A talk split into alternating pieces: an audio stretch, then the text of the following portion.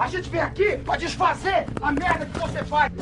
Tá achando que tá dando um tapa na maconha aí, tá dando um tapa no cocô do jegue.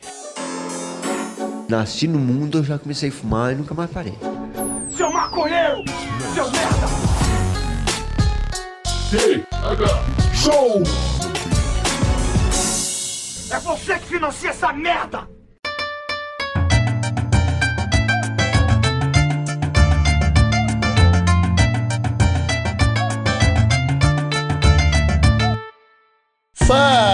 Meu povo! Estamos começando mais um TH Show podcast aqui direto da RadioRamp.com com transmissão para todas as plataformas de áudio desse planeta comigo, Igor Seco, comandando essa web bancada canábica junto com meu grande amigo Marcelo Nhoque. Tudo bom, Marcelo Nhoque? Ah, Igor, Igor! Hoje não vou mentir. Tá tudo Hoje bem? tá tudo bem mesmo. Aham, e contigo, tá show? Comigo tá tudo show também. Cara, eu tô me sentindo especialmente tocado no dia de hoje. Fui tocado pelo amor dos ouvintes do TH Show.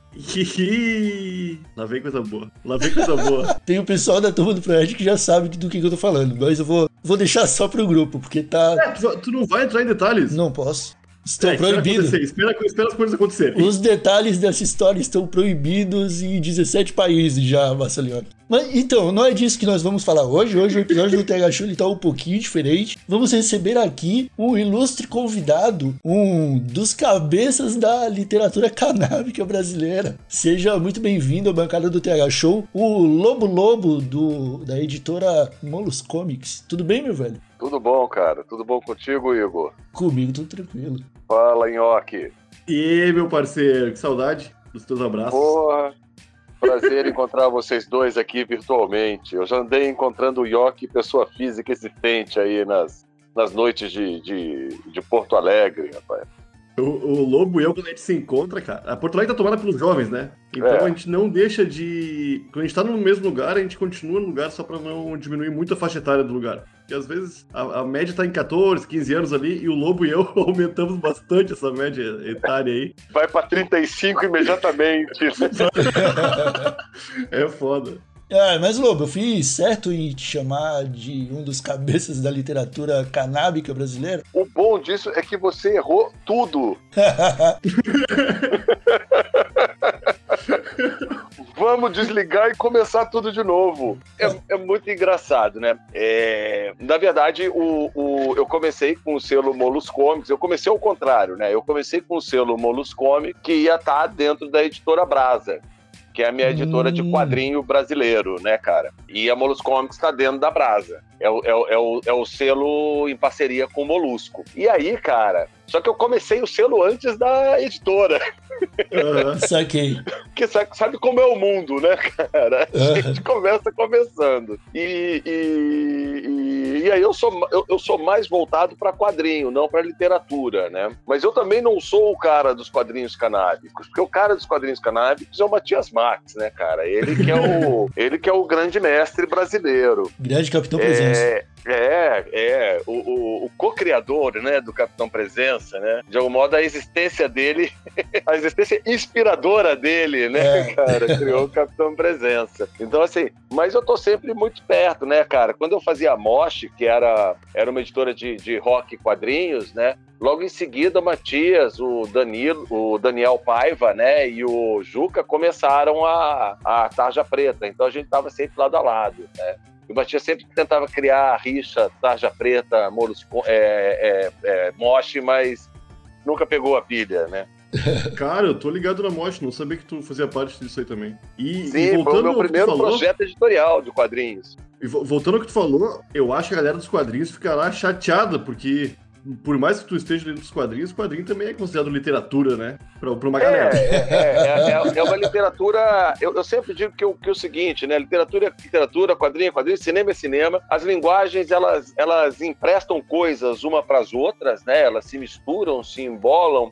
Mas o que a gente pega, a gente do pessoal do quadrinho é, é- sofre um preconceito é, que ah, eu vou te explicar porque que a gente não gosta muito disso. Porque costuma colocar o quadrinho num lugar mais abaixo, como se fosse uma plataforma para a literatura.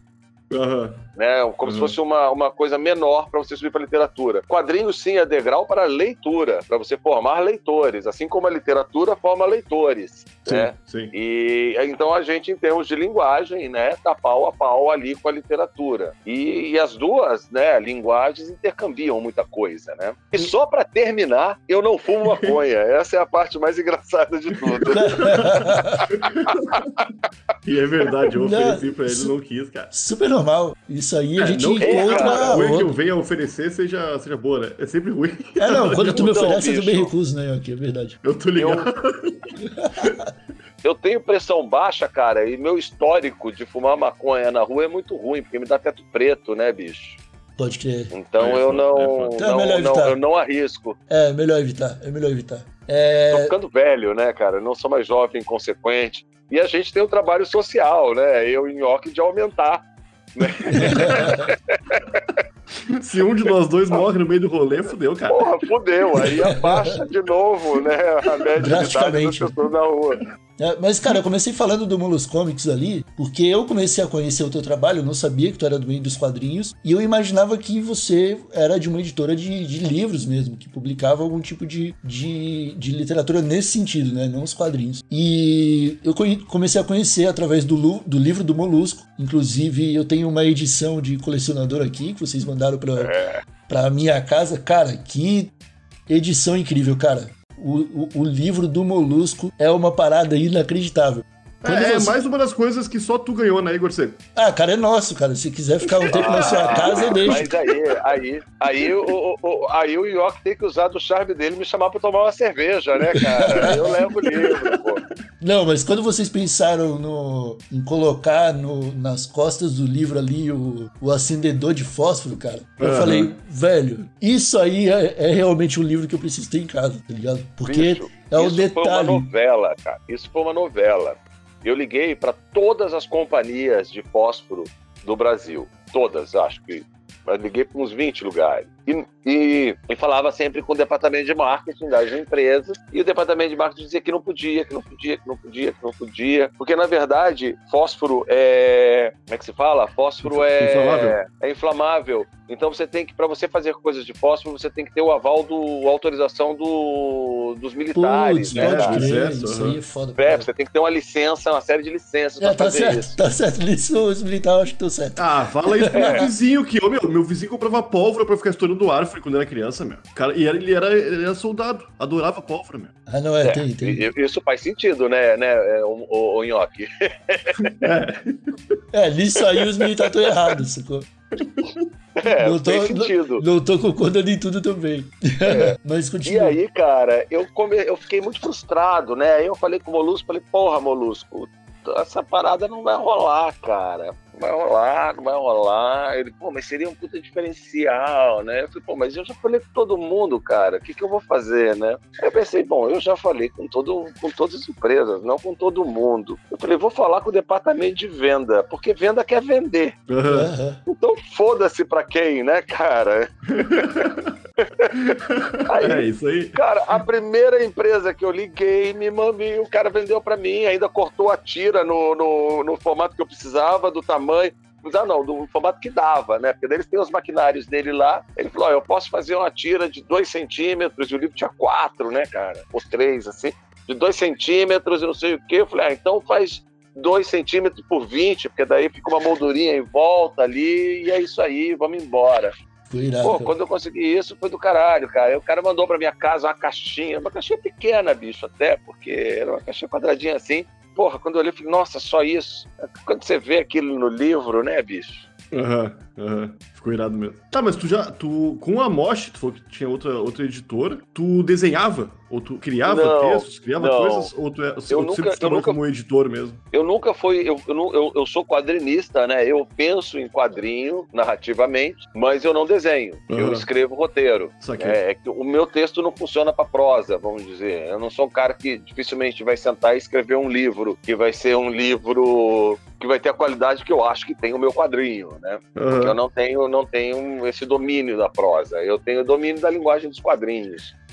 É, e na Mosh, no caso da Mosh, eu só editava. Porque, cara, como eu sou eu sou editor de uma editora é, é, de, uma, de uma editora canábica que não fuma quadrinho, não fuma, não fuma maconha, eu era o editor de uma revista de rock que não entendia nada de rock. Né? Eu forma sendo um padrão, né? E a gente- eu fui aprendendo no caminho a fazer as coisas, né, cara? Quem isso entendia de rock mesmo era o Renato Lima, que era meu parceiro na empreitada. Ele que era o cara que tinha a cabeça voltada para música, né? Ele até hoje trabalha muito como DJ, como promo- promotor de festas, coisas assim. No meu caso, eu, eu era o cara, mas eu fazia mais a edição da revista e dos quadrinhos, né? Porque daí o quadrinho, é, não importa o tema, né? Para mim, eu edito a história, né? Pode crer. Sim. Cara, como que é esse negócio de pensar em quadrinhos? Porque eu acho complicado só a ideia de eu conseguir identificar que eu tenho um pensamento, tipo, específico pra alguma coisa, tá ligado? Não sei se consigo te fazer entender, tipo, tu ter noção de que o teu pensamento é pra quadrinho, tá ligado? Já é um bagulho que pra mim soa complexo. Será isso o Homo sapiens sapiens, Marcelinho? Bicho, isso que você tá falando é exatamente o que eu penso com as pessoas que são músicas, né? Que fazem música. Eu não consigo compreender aquilo. É, eu acho que é mais ou menos isso mesmo, cara. E aí as pessoas ficam falando de técnicas, de coisas, de não sei o quê. E, e, por exemplo, a Samantha, né? A minha esposa é cantora também. E ela fala, não, porque daí eu tiro a voz daqui, e aí bota a mão na bochecha, ou do aqui, ou do não sei o quê. Eu falo, cara, são- eu mal consigo falar. da onde eu vou projetar a minha voz, fazer eu não sei o quê, cara, não, não tem muito como. Mas é para mim, não é que eu pense em quadrinhos, né? É que, é que a narrativa, narrativamente eu penso em quadrinhos. O meu texto, ele se organiza melhor na linguagem dos quadrinhos do que na prosa ou na poesia. né? É. Então, assim, a- o- o- eu consigo contar melhores histórias, e quando eu digo melhores, não que elas sejam boas, melhores dentro do que eu quero dizer, né? O, o que eu quero dizer é melhor dito em quadrinhos do que de qualquer outro modo, para mim. E cada, cada mídia tem sua linguagem, né? E dentro de cada, cada mídia também tu consegue contar a mesma coisa de várias formas diferentes, né? É tipo, em Sim, literatura é preciso descrever tudo que tá ao redor do personagem, da cena ali. Em quadrinhos, tu- às vezes tu não precisa de muita coisa. Só o que tá desenhado ali, se já foi imaginado daquela forma, daquele, daquele ângulo, já passa uma sensação maluca na pessoa que tá lendo, né? Você tá vendo de baixo pra cima um vilão, precisa botar o cara rindo, muá, muá, muá, tá ligado? Ele já tá mal, ele já é mal. Ele tá de baixo pra cima naquele quadrinho ali, tá ligado? Tem- é, eu acho que essa, é isso que tu tá tentando falar, né? uhum, é bem por aí mesmo. E, tu- e e e como tu foi pra esse mundo, cara? Foi por necessidade ou tu sempre foi apaixonado por, por essa parada? Ah, é porque eu sempre tive muito dinheiro para gastar, né, cara? Então você tem que encontrar um hobby. Na verdade, é, Me falaram a que minha esse é o história- único jeito de que trabalha com quadrinho ter dinheiro na vida. Isso é, É, uma parada cara, antes de começar a herdeiro. tra- é. Você tem que nascer herdeiro, né, cara? Pra ganhar dinheiro com quadrinho. Cara, na verdade é o seguinte: é, meu pai e minha mãe, a minha história não é muito diferente da galera que, que, que vive muito em função de quadrinho. Tanto quem faz como, como leitores, né, mais apaixonados. Meu pai e minha mãe incentivavam muito a leitura lá em casa. Então, toda semana meu pai ia na banca de jornal, ia na cafeteria do lado fazer negócio lá com politicagem e levava a gente, eu e meu irmão junto, e a gente ganhava cada um um gibi. Esse gibi era, tipo, a coisa mais importante da nossa vida durante uma semana. Eu lia o meu, aí depois trocava com meu irmão, a gente lia um do outro e ficava lá. É, em todas as crises econômicas que a gente já passou, e não foram poucas lá em casa, livro nunca foi negado, né? Mas Era o tipo de coisa que nunca foi considerado supérfluo, né, cara? Então, assim, é claro que a gente não podia comprar tudo, claro que a gente não tinha tudo na mão, mas dava-se um jeito e, e- e- e a leitura não parava dentro de casa. Meu, meu pai era um leitor muito compulsivo, lia o dia inteiro, e minha mãe também lia bastante. Então a gente tinha muito esse exemplo de ver eles lendo, né? Aham. Isso gera uma curiosidade. E de tanto a minha mãe ler para mim os gibis, eu comecei meio que me alfabetizar ali, porque eu comecei a decorar a forma de algumas palavras, o desenho de algumas palavras. Então, com o tempo, eu já conseguia pegar o gibi e entender muitas coisas. né, que estavam ali, porque muitas palavras eu já conhecia. E aí, quando eu fui para a escola, que eu fiz sete anos, eu comecei a ser alfabetizado no, no método silábico, eu simplesmente não conseguia entender o que estava acontecendo na minha vida, né, cara? Era uma coisa muito louca aquilo lá. E eu levei meses, meses e meses para entender que aquilo que estavam me ensinando era o que eu já sabia fazer de um outro jeito, Aham. que era ler. Eu não tinha, eu levei muito tempo para para ficha cair, saca? Para juntar as coisas. E aí, enfim, eu fui alfabetizado como todos nós, esse método silábico aí, que tem suas vantagens e desvantagens, mas eu fui alfabetizado antes pelo, pela linguagem dos quadrinhos, né? Que é a mistura de palavra e imagem é, te dão um contexto muito maior para a significação das coisas, né? Aham. Eu tenho, na minha opinião, o quadrinho ele é, um, é o melhor método de alfabetização que existe porque ele cria mais trilhas de, de possíveis lembranças que você pode ter de alguma coisa no seu cérebro, Sim. né, cara? Então, quanto mais trilhas você cria, melhor você acessa a informação que você tem para chegar, né? Você mais de modos diferentes consegue chegar na mesma informação. Aham. Mas isso é uma defesa minha, nenhum neurologista nunca me apoiou nisso.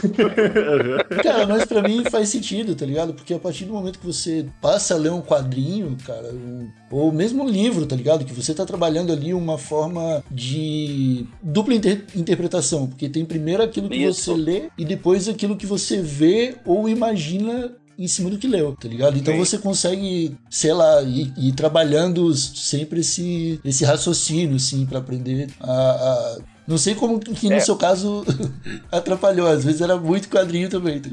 Não, na verdade, nem atrapalhou, cara. Era, era só quando eu entendi o que, que era, eu falei, ah, é isso. Sabe, assim, quando te. A eureka, né? É. Aquele... Só que eles estão explicando de um jeito que eu não conseguia entender por que, que era daquele jeito. Pode crer. É, o que eu queria dizer era isso, cara, porque, tipo, eu, eu acredito que até para as crianças que não têm essa, ba- essa bagagem, é, deve ser mais complicado, tipo, criar o senso de interpretação das coisas. Sacou?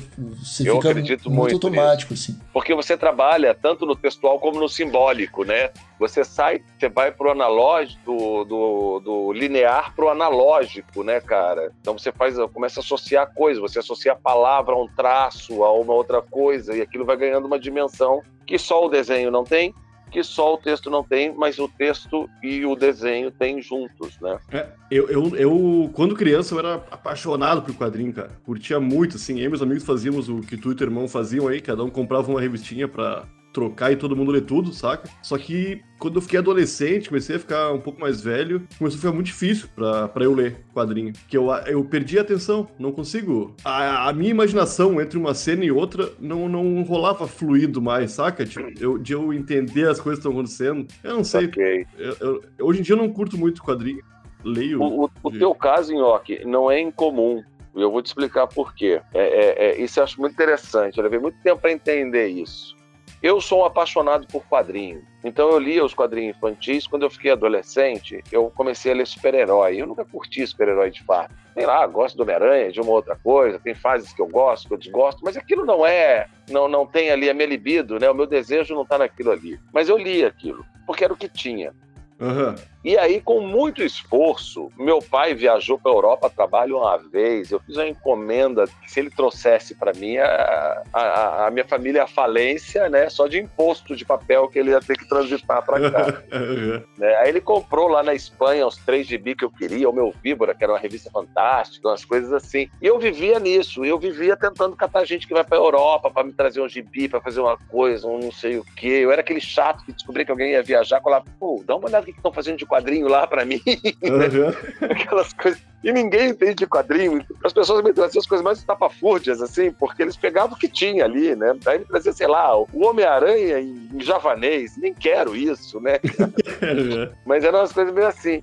Então eu vivia, a gente lia o que tinha, né? Não havia um mercado com continuidade. Quando vem, por exemplo, as meninas, elas liam Mônica e Cebolinha, os infantis, e quando ficavam adolescentes, tinham que continuar lendo Mônica e Cebolinha. É. E ficavam adultas lendo Mônica e Cebolinha, porque não tinha mais o que ler. Hoje em dia, o mangá já dá para as meninas adolescentes uma leitura de absoluta qualidade. Então ela sai do infantil, ela vai para o juvenil, E hoje em dia, a gente, a gente tem no Brasil, pelo menos, uma quantidade de quadrinistas maravilhosas que fazem um quadrinho para uma mulher adulta. Então você pode ter 30 anos de idade e não precisar ler um, um, um Marvel, porque você gosta de quadrinho e você tem que ler quadrinho.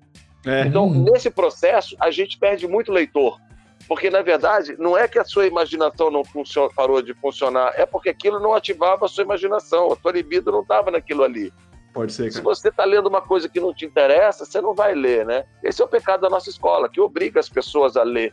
Ler não deveria ser uma obrigação, deveria ser um processo de, de busca do prazer através da leitura, né? Não te obrigar a ler Machado de Assis. Porra, eu tinha que ler o Birajara, bicho. Acho que é José de Alencar, nem lembro de quem é o Birajara, que tem duas linhas de texto, aí tem uma anotaçãozinha assim e uma nota de rodapé que é a página inteira, cara. Porra, como é que você com 10 anos de idade vai ler? Eu me perdia na nota de rodapé. Quando eu finalmente consegui entender tudo, eu voltava pro texto e eu não sabia mais o que estava acontecendo. É foda isso aí. Isso é foda. É, eu acho que esse, esse costume do- da escola pública, eu acho que dá uma matada na vontade da galera ler, cara. E eu sempre fui desse cara que falava, pô, mano, é porque, olha só, no colégio que eu estudei, eu estudei alguns colégios, tá ligado? Eu passei por uns três ou quatro. E nos primeiros que eu estudei, tinha, tipo, uma hora da leitura que a biblioteca do colégio chegava com gibis. Então tinha. Eu tive o primeiro acesso ao Homem-Aranha ali naquela biblioteca do colégio ali, tá ligado? Que legal. E era colégio público mesmo, sacou? De, um, de uma região pequena. E só que conforme o tempo foi passando, isso acabou. E desapareceu, assim. E aí entrou no lugar o Machado de Assis. Essa galera Pois que é. daí, tipo, é uma É um puta. corte, é, né, cara? é tipo um texto maçante pra caralho num português fudido, tá ligado? Que é cheio de cai. arcaico, é, a palavra é essa. É, e aí você é obrigado a ler aquilo ali, cara. E, e esse deba- negócio de não, mas e debater dentro de termos estabeli- estabelecidos pelo professor. Que a- às vezes é, o cara não é. pode nem discutir de verdade o bagulho porque tá errado, tá ligado? É, será que é Não, um. isso aí é uma fábrica para você criar inimigos de Machado de Assis. É, É, um pecado É, até isso. eu né, acho que é cara? isso. Cara, porque eu, eu, eu curto muito livro. Até que eu ando lendo bastante, lendo bastante com o Kindle agora. É ah, uma facilidade pra ler, né? Coisa bem boa. E, cara, tu lê um livro dos anos 90, 2000 e lê um atual, tu já percebe a mudança na linguagem. A forma de se comunicar, de contar uma história. Será que não seria um desrespeito criminoso? Então por- por- poderíamos fazer, cometer esse desrespeito e atualizar esses textos clássicos da literatura brasileira, porque não são ruins, só são difíceis mesmo de tu mastigar aquilo ali tudo naquela linguagem fodida, que ninguém fala daquele jeito mais hoje em dia, tá ligado? Uma criança pegando aquilo ali é, é desrespeitoso com a criança, meu. Porque por mais que ela curta, vai ser, vai ser entediante demais ela compreender aquilo ali tudo. É, tem aí uma, uma briga, né? Das pessoas que acham que você pode atualizar, outros que não. Entre mortos e feridos, né? Tem os textos atualizados e os não É, atualizados. Renato ficou existe- indignado pelo jeito que ele falou. Mas Não, eu acho essa- que o grande Eu problema essa não é discussão esse. não existia. Se essa discussão existe, Não, eu existe, quero... existe. Não, não é uma ligado. discussão sem fim. É aquela discussão é, do efeito Tostines, né? Aham, Ninguém, ninguém, ninguém sabe o que está certo e o que está errado. Mas a, a questão toda é que é o seguinte, que o que se perde é o leitor nisso tudo. Né? Hum. Porque se o moleque estivesse lendo Harry Potter, que é um virador de página, você pode gostar Aham. ou não gostar. Harry Potter é um virador de uma máquina de virar página. Saca? É, o garoto está pegando o hábito da leitura. E, e a gente tem que entender que o hábito da leitura ele é positivo a- aquém do conteúdo uhum. sabe? É, não tem a ver com o conteúdo, tem a ver com, com o, o modo de que você. O conteúdo é o que você vai caminhar para ele, É sabe? Você pega um livro que não é bom, mas você gostou daquele livro, te estimula a ler outro, ler outro, daqui a pouco você está indo para uma leitura que te agrada, aí você vai É. gostar dos russos, você vai gostar de ficção científica, você vai gostar de pulp fiction, você vai gostar de literatura erótica, você vai ler Júlia Bianca e Sabrina. Cara, não importa. É que a gente elitiza essa conversa, acha que todo mundo que lê tem que ler coisas magnâmicas, ah, os grandes clássicos da humanidade, não, Não. precisa. É o hábito da leitura para fazer o seu cérebro funcionar e para você se tornar um indivíduo pensador. É, o Machado É, de Assis tem que aparecer na vida da Ah. pessoa quando ela se interessa por ler. Tipo, pô, ah, pô, vou ler um, um autor brasileiro. Aí É, tá tipo lá. um filme antigo. É, exatamente. Aí o cara já tá preparado, já tem uma mente mais aberta e consegue, tá ligado? Até aproveitar o que tá sendo escrito. Porque É, é, é, bonito, lance- é bem escrito pra caralho, tá ligado? Imagine dar um filme mudo pra uma criança e falar: olha aí, ó, isso é cinema clássico. É. Vai ser um É. saco. Eu não tenho nenhuma bagagem pra entender. Porra, não fala, esse filho da puta. É, não tem música, não tem nada. Quando eu fui ler O Nome da Rosa, é, era um livro que tinha lá em casa e era o grande clássico, que tudo se falava do Nome da Rosa. Eu tentei ler umas 40 vezes e não conseguia. E aí teve o filme. Eu vi o filme e, e, eu fiquei com a sensação de que o filme que eu estava vendo era diferente do livro que eu tinha lido. Fiquei com uma sensação assim, né? Fiquei assim, porra, nunca consigo ler esse nome da Rosa, não consigo ler esse nome da Rosa. E aí um dia eu, eu isso, enfim, eu achei o meu jeito de ler. Um dia eu estava lá com meus meus 25 anos, falei, agora vou ler essa bagaça, né, cara? Peguei o livro, abri e vi que tinha uma quantidade de discussão das questões clericais e religiosas da Idade Média que não me interessavam e também não interessaram ao filme. Uhum. O filme ficou no, no, no, no foco da história policial eu comecei a pular essas discussões e fiquei também no negócio da, da, da, história policial e consegui avançar do livro. Não foi o melhor jeito de ler? Não. Mas, assim, de fato, eu não tô cagando, porque os padres do século lá qual estavam brigando na política deles. Aquilo era enfadonho, era chato. É, é o que faz Humberto Ego genial. Eu sinto muito, mas, assim. É foi o meu, meu jeito de lidar com aquilo, sacou? E aí, eu sou um mau leitor, talvez eu seja um mau leitor de Humberto Eco. É, pô. Mas é aquilo me ajudou a ler vários outros caras. Eu sou um grande leitor de literatura russa, né? E que graças ao meu método de, de, de pré-alfabetização, eu não, eu não sei falar o nome de nenhum personagem, porque eu guardo a imagem e porque aqueles nomes são impronunciáveis, né, cara? Eu decorava a imagenzinha e sabia qual era o personagem. Porque é, tem problema se você ler aquilo e eu, entender. Eu fiz isso aí lendo uma série de ficção histórica que conta a história de Gengis Khan, cara. Porque beleza, Gengis Khan o cara compreende, tá ligado? Mas quando aparece os Sim. filhos dele, que tipo, um, um, outro exército só de filho e, só de e neto, tá ligado? É. Aí, fica, aí fica complicado. Aí era só tipo, não, beleza. Ah, ô, meu, Game of Thrones eu via legendado e não conseguia decorar o nome de ninguém. Ah, é, é, também. pois Porra. é. É que Os Game of Thrones é a melhor versão que eu já vi da lista telefônica, né, cara? É uma adaptação da lista telefônica. eu cheguei a ter os livros, eu cheguei a ter os livros e não consegui ler, cara, porque tem um, um personagem que eles falam hoje e vão falar depois só no terceiro livro. Eu não vou lembrar desse cara jamais, tá ligado? Se fosse o Gustavo. Né? o Gustavo. Pô, o Gustavo é. eu lembro que. Porra, não, não tem como. Não, se fosse no Brasil, ia ser tudo Rafael e Daniel. É só nome bíblico, só nome é. bíblico. É verdade. Mas, ô Lobo, vamos falar um pouquinho mais de Molusco Comics, cara. Eu quero. É porque você, vocês lançaram o livro do Molusco. Isso. E aí lançaram o livro da Maíra. Isso. E vieram mais projetos. Quantos vocês já fizeram? Aí a gente tentou lançar o livro do Gustavo Colombex, de culinária canábica, mas a gente não conseguiu a quantidade de apoios no Catarse. E isso, isso foi um momento para gente de repensar muita coisa. Porque a verdade é que existe um, um preconceito muito grande, né, dessas grandes empresas com conteúdo canábico, né, como vocês sabem. Sim. Uhum. E a gente, o algoritmo parou de entregar o nosso público leitor. E eu falei, não tem problema, eu compro anúncio, mas os anúncios não eram aprovados nunca. Porra, é. é e aí, como é que você vai fazer o negócio acontecer, né? A gente foi no boca a boca, foi pedindo para um para o outro, mas enfim, não é. Isso funciona para um, às vezes para algum livro, né? Não funciona para todos, né? Não tem o que fazer. Uhum. E aí a gente teve que repensar, né, toda essa questão, porque não adianta eu, eu, eu enfim, a gente, para a editora existir, os livros têm que vender. Para os livros venderem, eu preciso comunicar. Se eu não consigo comunicar, eu não vendo. Pô, isso aí, aí gente... isso aí é uma realidade, cara, que, tipo, as redes sociais, elas estão é, conseguindo acabar com essa ideia de crowdfunding por causa disso, cara, principalmente no setor canábico, né, cara? É, isso não é uma parada Sim. que acontece só com. que aconteceu só com vocês, né? A gente vê aí uma pá de startup começando e parando em AD de, de Instagram. Que hora que o algoritmo percebeu que você tá tratando como Sim. uma empresa ali, velho, acabou. Isso, ah, isso é meio próprio, foda de reverter. O próprio Tega Show, a Rádio Ramp, só entrega para o nosso público, cara. É difícil sair da nossa bolha. É difícil atingir a nossa bolha. Mas sair dela é mais ainda. Porque eles não mostram. Vou mostrar pra uma senhora que quando vê ela odeia maconha pra quê, tá ligado? Tá. Eu entendo o Mark Zuckerberg. Mas eu fico triste. É, e aí a gente ficou numa situação muito complicada, né, cara? Ficou numa situação muito complicada. Que o livro de culinária canábica era um livro que você falava assim, para todo mundo que você falava, todo mundo falava: Meu Deus, eu quero dois, eu quero três, eu vou comprar para minha mãe, para minha avó, para minha tia, para minha prima. E Uhum. aí, quando a gente fez ali o livro, que tava tudo lindo, maravilhoso, bem feito, as receitas do caralho. Fizemos uma filmagem com uma amiga minha, que é uma. Que é uma. É uma. A Ginger Studios, que ela filma comida. Porra, a mina faz um trabalho foda. E aí. Porra, sei lá, a gente teve 50 apoios. Você fala assim, da onde isso? E a gente fazendo live, saindo, falando com todo mundo, saindo em vários lugares. Mas aí o Instagram tinha mudado o algoritmo. Pô, a gente fez uma live com o Jimmy Ogro, que tinham cinco pessoas assistindo, uma era eu. Putz. Aham. Cara, o Jimmy tem lá 100 mil seguidores, sei lá quantos mil ele tem, né, cara? É um cara já.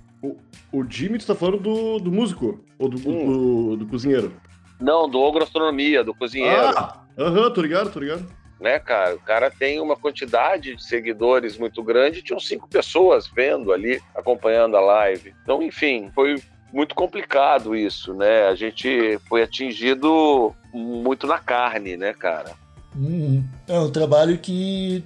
Um trabalho todo que acaba sendo em vão, né, cara? Toda a galera apoiando, mas ainda assim não é o suficiente, né?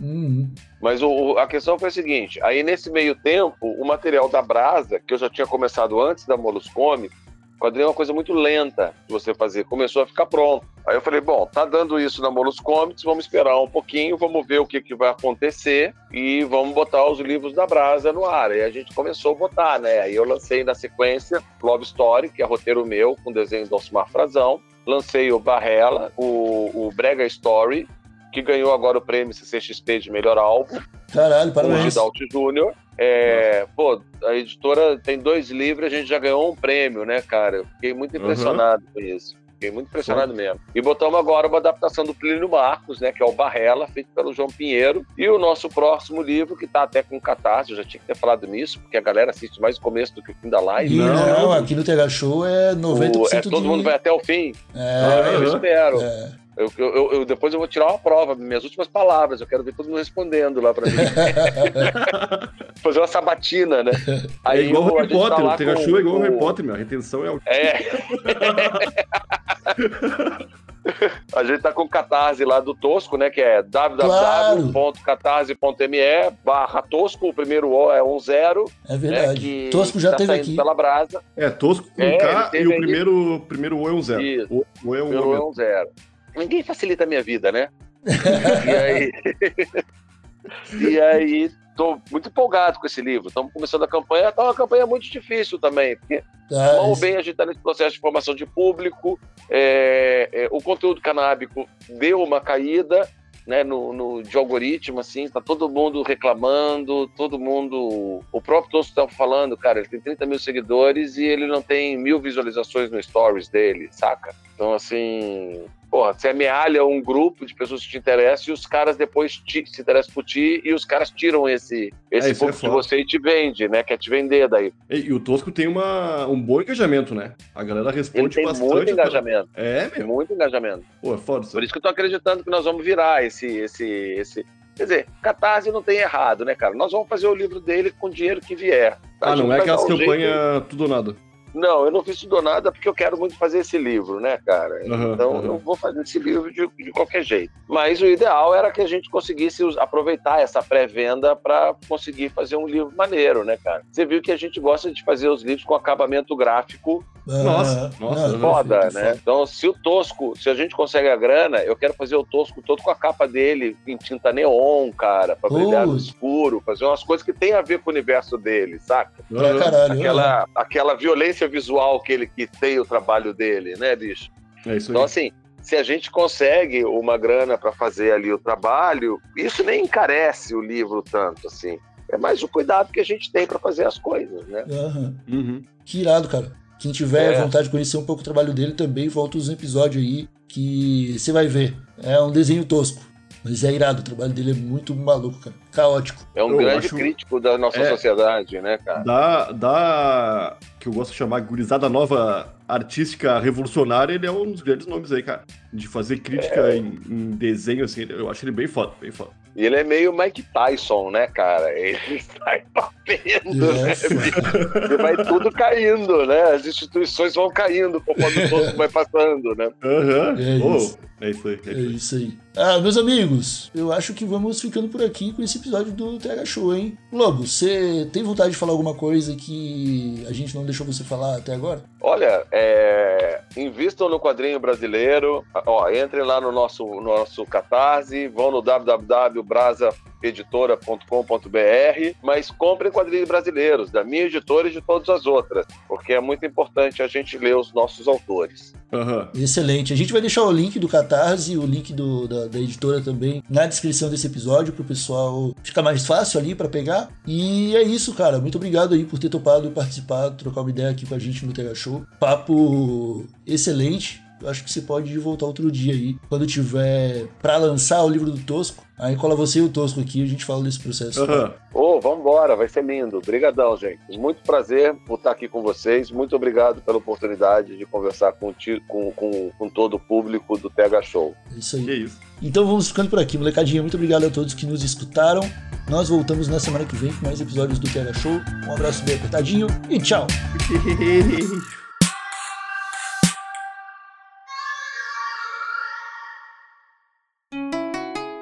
Rádio Hemp.